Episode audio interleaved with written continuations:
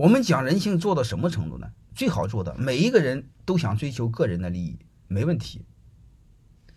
我们一定要做的，在追求个人利益的同时，你别伤害企业的利益。最好呢，你追求个人利益的同时，也把企业利益最大化，就是我们俩方向是一致的。就我很熟的一句话，就是我们能尿在一壶，就如此简单嘛。是的，是是这个回事吧？所以我们把这个很多最底层的事看透，它简单。你要不然的话，弄虚头巴脑的事很麻烦。你比如，特别是讲一些感恩，这是费劲了。你比如说，人不做人，人一定要感恩，不感恩那还叫人吗？人一定要孝顺父母，嗯，不孝顺父母我就不要，嗯，你这不孝顺父不孝顺父母的员工，我知道了就要开除，这纯粹是有病。刚才我说过，这些属于个人师德层面的事儿。和你经营企业没有关系。你比如中国的背后的，你看都是君君臣臣、父父子子，我不知道大家明白的意思没有？你看它全是上下级关系，它不是建立在人格的对等上。其实我就想跟你们说一句话：只要不是在人格上对等的基础上建立的，所有的约定成熟的东西都是假的，都是绑架。这是最最基本的一个东西。你之所以看到别人伟大，别人是圣人，因为你在跪着，要不然我们都很累。包括经营一个家庭也很累，嗯，经营一个企业弄不好也很累。你这样他就不累嘛？嗯，你就我和我儿子就就不累，各做各的呗。反正我也不指望他孝顺我，我从来没有说过孝。我儿子对孝没概念，但是我对我爹是孝顺的。你不用说他就知道，我我做了什么东西他是知道的。因为他家庭有群嘛，你这不就影响他？你哥们儿不用说嘛。说白了，孩子，你只要成为了孩子的榜样，你哥们儿就不用怕，他能变坏变哪去？我今天就讲师德，讲这一点点。有机会我太给你，我可以给你讲太多的关于什么功德，关于私权，关于公权，太多太多的。因为这是人最底层的东西，包括产权。有机会再你讲股权。如果这辈子这玩意儿我们搞不明白，没治。我们一辈子活不明白。我说一点哈，就是我们对人性恶别那个理解的太偏。有时候我们对人性的好坏别理解太偏。我为什么呢？我讲一个东西啊，我讲一点点人性，好吧？讲完了之后，我讲讲阿米巴经营。这个人性，你会发现，你从任何动物的本能，你会发现一个现象，特别是你家养过小猫小狗，你看任何动物的本能，它只有一个东西。特别是小孩刚出生的时候，他是一个道理。你会发现，他只有一个行为，他所有的行为只为一个目的，什么目的？活着。能听明白了吗？你比如那个鹰，很多鸟，你会发现它生了很多小鸟的时候，它们有的鸟它是相互争的，就是把别的鸟给推出去，从树上的鸟窝推出去，摔死，只剩下一个。但是那些鸟有的眼睛都没睁开，你说它会思考吗？它不会思考，那叫啥？本能。所以人的基因。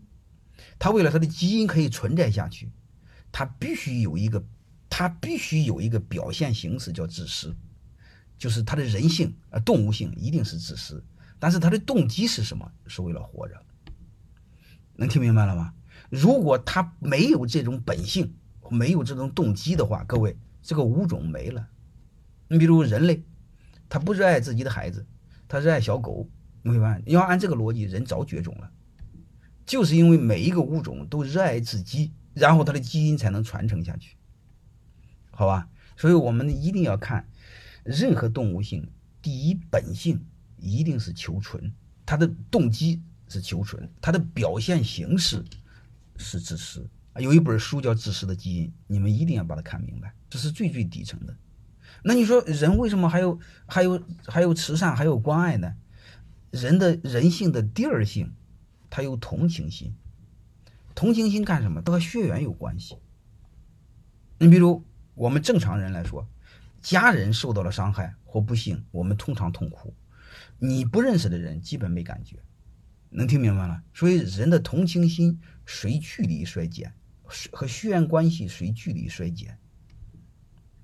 所以在这个基础上，人会产生很多相互帮助、人的善良等等等人的协作。等等都会有的，但是人为什么有同情心呢？各位也要注意，也是为了求存。因为你没有同情心，他不同情你，你不同情他，你这个基因就没了。人的同情心也是为了协作而求存的目的沉淀下来的，就是这么就这么一个逻辑。所以你把这个基础你把它给你把它看明白。所以人性第一本性是为了求存，然后在这个基础上，它表现的形式是自私，然后呢，他又表现一个特性是有同情心。啊，所以这个，然后在这个基础上，我们会演绎出很多。然后在这个基础上，我们做管理呢，一个最最底层的人性假设就是人是自私的，而人又是理性的。然后你在这个基础上有有一对人性有这两个假设，你会有再往下推理，人只要自私，他就会有动力，他有动力，你他就好摆弄。你刚才说怎么激励员工？你会发现，你说我没有动力，人怎么会没有动力呢？你没有动力，你不就死了吗？这是最大的动力。然后你会发现，人还有别的动力啊。刚才有个同学谈马斯洛啊，他马斯洛还多少还不一样啊。你你你你们学习啊，一定要听哪些对你不一样的啊，只有这样你才你才学的会更多，好吧？所以。我们一定要知道，人由于私欲，他才会有动力。当然，私欲又分很多层，这就是刚才说的那个马斯洛的定律，分五层，啊，高的话到六层。我一会儿讲那个稻盛先生到第六。然后另外呢，还有一个人是理性的，人只要理性的话，就会实现再去追求私欲、追求个人利益的基础上，可以实现个人利益和组织利益的协同，就是组织利益和个人利益的一致化。然后管理就会变得简单，我不知道大家能听明白没有？所以你会发现，一定要把这个事给搞明白。如果你们认同了这个，管理将会变得非常简单。你不就愿给自己做吗？都有私欲，那不让你自己做，对吧？那还有一个，你那那你你说光为了自己把企业给坑了怎么办？我们调整制度的设计，让每一个人的个人利益和组织利益最大化，这不就非常简单吗？你说这还有什么？然后在这个基础上，怎么追求利益最大化？怎么追求共赢？人只要自私的人，只只愿意给自己干。但是问题是，员工你怎么让他给自己干呢？这企业是老板的，是这回事吧？但是我们就要通过特别制度的设计，让每一个人拿大头。他拿了大头，他不就是给自己干了吗？所以干股激励那个逻辑就和这个底层是一样的。我所有的课都是基于这个逻辑推理出来的。员工是不愿意给老板干的，你必须通过设计让他给自己干。怎么让他给自己干？让他拿大头嘛。你说他不可能拿大头，拿大头老板不就吃亏了？会的，还是取决于设计。